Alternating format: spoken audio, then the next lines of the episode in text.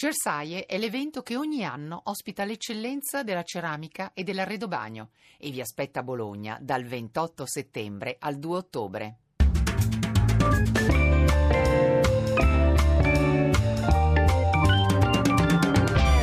Il campionato? Rivediamolo alla radio.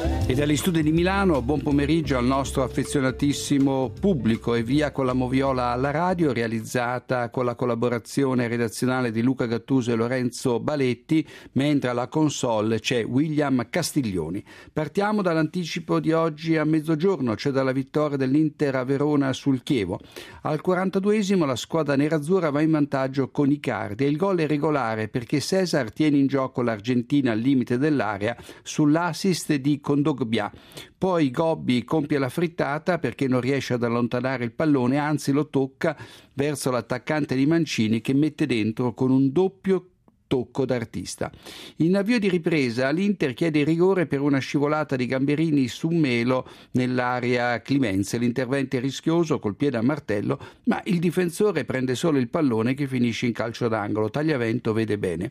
Fra il 37 e il 38 del secondo tempo l'arbitro risparmia per due volte la munizione a Melo che prima stende Castro con un intervento in ritardo sui piedi, poi colpisce in elevazione poco con, con una gomitata alla testa. Il tecnico del Chievo Maran protesta, direi giustamente, e l'arbitro lo espelle.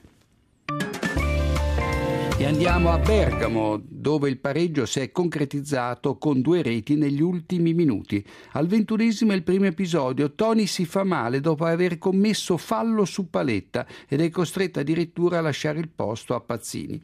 A 11 dal novantesimo l'Ellas si trova con un uomo in meno per l'espulsione di Jankovic, doppia munizione al 47 per un fallo di mano, al 79 per una dura entrata su Masiello che si poteva risparmiare. Il gol di Pisano arriva al minuto 51 e 9 secondi, quindi dopo i 6 minuti di recupero concessi dall'arbitro Maresca e poi diventati 7. A giustificarli l'espulsione di Jankovic, le 5 sostituzioni nella ripresa, gli infortuni di Grassi e Marquez.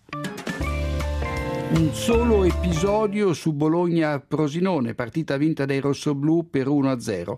Buonissimo il gol di Mounier che regala la vittoria ai rossoblù al 27 del primo tempo. Il francese tenuto in gioco da Blanchard sul lungo lancio di Oikonomu e controlla il pallone di petto, tutto regolare insomma. E andiamo a Marassi dove la Juventus ha colto la prima vittoria del campionato battendo il Genoa per 2-0. Vediamo gli episodi. Al quattordicesimo Izzo si aiuta con il braccio all'interno dell'area genoana per tenere a, bad, a Quadrado che si lascia cadere di suo. Non è rigore, ma è il primo segno della sofferenza di Izzo per controllare il colombiano. Poi Evra si fa ammonire per proteste dopo un fallo evidente su Capel. Al 37 la Juve passa in vantaggio in modo carambolesco sul cross di Pereira Pogba in linea con Burdisso calcia al volo mandando il pallone a sbattere sulla traversa, poi a rimbalzare sulla coscia destra del portiere Lamanna e quindi a finire in rete. Autogol anche per la Lega. Il Genoa resta in 10 al 43 per l'espulsione di Izzo che colleziona due cartellini in 17 minuti, in ambedue i casi per falli su quadrado. Decisiva la trattenuta al colombiano che l'aveva superata a doppia velocità. Infuriato Gasparini con con arbitro e giocatore, ma forse non era Izzo l'uomo da porre sulla strada di Quadrado. Al quarto d'ora della ripresa Pogba raddoppia su rigore. Chiellini anticipa poco dentro l'area Figueiras che in ritardo colpisce la, ban- la gamba del difensore bianconero destro su destro invece del pallone. Fallo inutile, non si trattava certo di una palla gol. Dal dischetto appunto arriva la prima rete di Pogba su de, eh, sul rigore.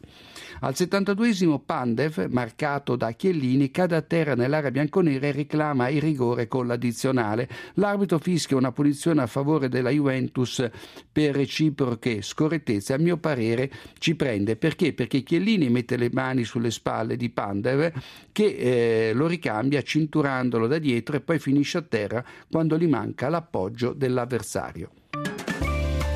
Di corsa all'Olimpico, dove il Sassuolo ha colto il terzo pareggio consecutivo sul campo della Roma. A metà del primo tempo Sassuolo in vantaggio, De Frel scatta in posizione regolare nell'azione che conclude con un tiro vincente sul palo eh, vicino. Pjanic poi reclama il rigore alla mezz'ora per un intervento di Cannavaro che gli è davanti, allarga il braccio e lo tocca al viso. L'arbitro fa giocare, l'arbitro è Massa d'Imperia, d'accordo con lui. La Roma pareggia, si tratta del gol dell'1-1 al 36 con Totti, trovatosi solo soletto davanti al portiere avversario sul lancio di Pjanic, ma Totti è in fuorigioco, un fuorigioco di cui non sa vede l'assistente Vivenzi, rimasto arretrato di oltre un metro. Al cinquantesimo Garcia richiama i Turbe, che non gradisce il cambio, prende a calci tutto quello che gli capita a tiro e si infila nello spogliatoio, una grana per il tecnico della Roma. Al cinquantasettesimo Maicon si rende protagonista di un'acrobatica piroetta poco dentro l'area emiliana per andare a caccia ad un improbabile rigore. Inevitabile il giallo per la grossolana simulazione.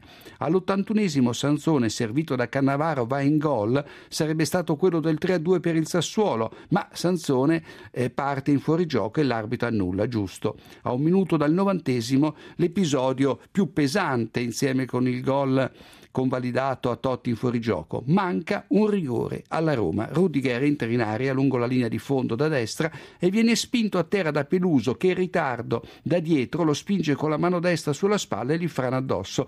Il tutto davanti all'arbitro di porta Calvarese che ha fatto un po' Ponzio Pilato. E allora partiamo proprio da Torino-Sandora, due episodi. Al diciottesimo Quagliarella porta in vantaggio la squadra Granata deviando in rete di testa un cross di Peres.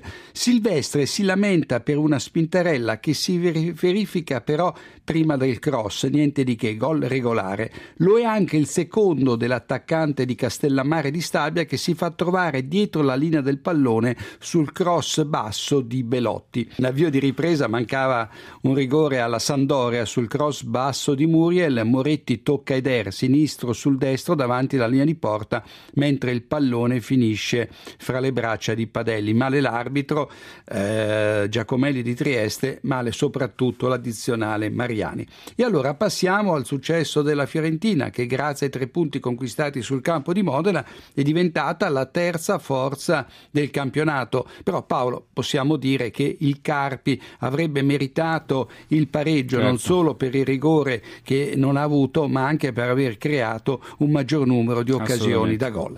Allora andiamo con gli episodi da Moviola. Poco dopo il quarto d'ora Gonzalo Rodriguez ferma correttamente Borriello, lento a sfruttare un'occasione favorevole. Al ventisettesimo poi lo stesso Borriello, servito dal portiere, scatta in posizione regolare ma si fa intercettare la palla gol da Tatarusano con la gamba. È in posizione regolare anche Babacar quando al 35 regala la vittoria alla Fiorentina con un gol di forza ed astuzia. E poi l'episodio importante di cui abbiamo parlato qualche secondo fa in avvio di ripresa quando Bernardeschi intercetta in modo scomposto con le braccia larghe un tiro di Bubnic da distanza ravvicinata. È vero che non c'è volontarietà, ma come dicevo poc'anzi, se difendi così aumenti il volume e rischi rigore. L'arbitro fa giocare molti dubbi. Per proteste poi Di Belle espelle l'allenatore dei portieri del Carpi. C'è successivamente un mani involontario di Fedele nell'area carpigiana con il pallone che gli sfiora il braccio, nulla di serio. All'ottantesimo Bakogu manca di pochissimo il bersaglio dopo essere stato pescato però in evidente fuorigioco. Nel finale l'arbitro non fischia un fallo di Kalinic e ne fa le spese curiosamente l'allenatore dei portieri viola, anche lui espulso. Non mi era mai capitato di vedere che in una stessa partita fossero espulsi gli allenatori dei portieri delle due squadre.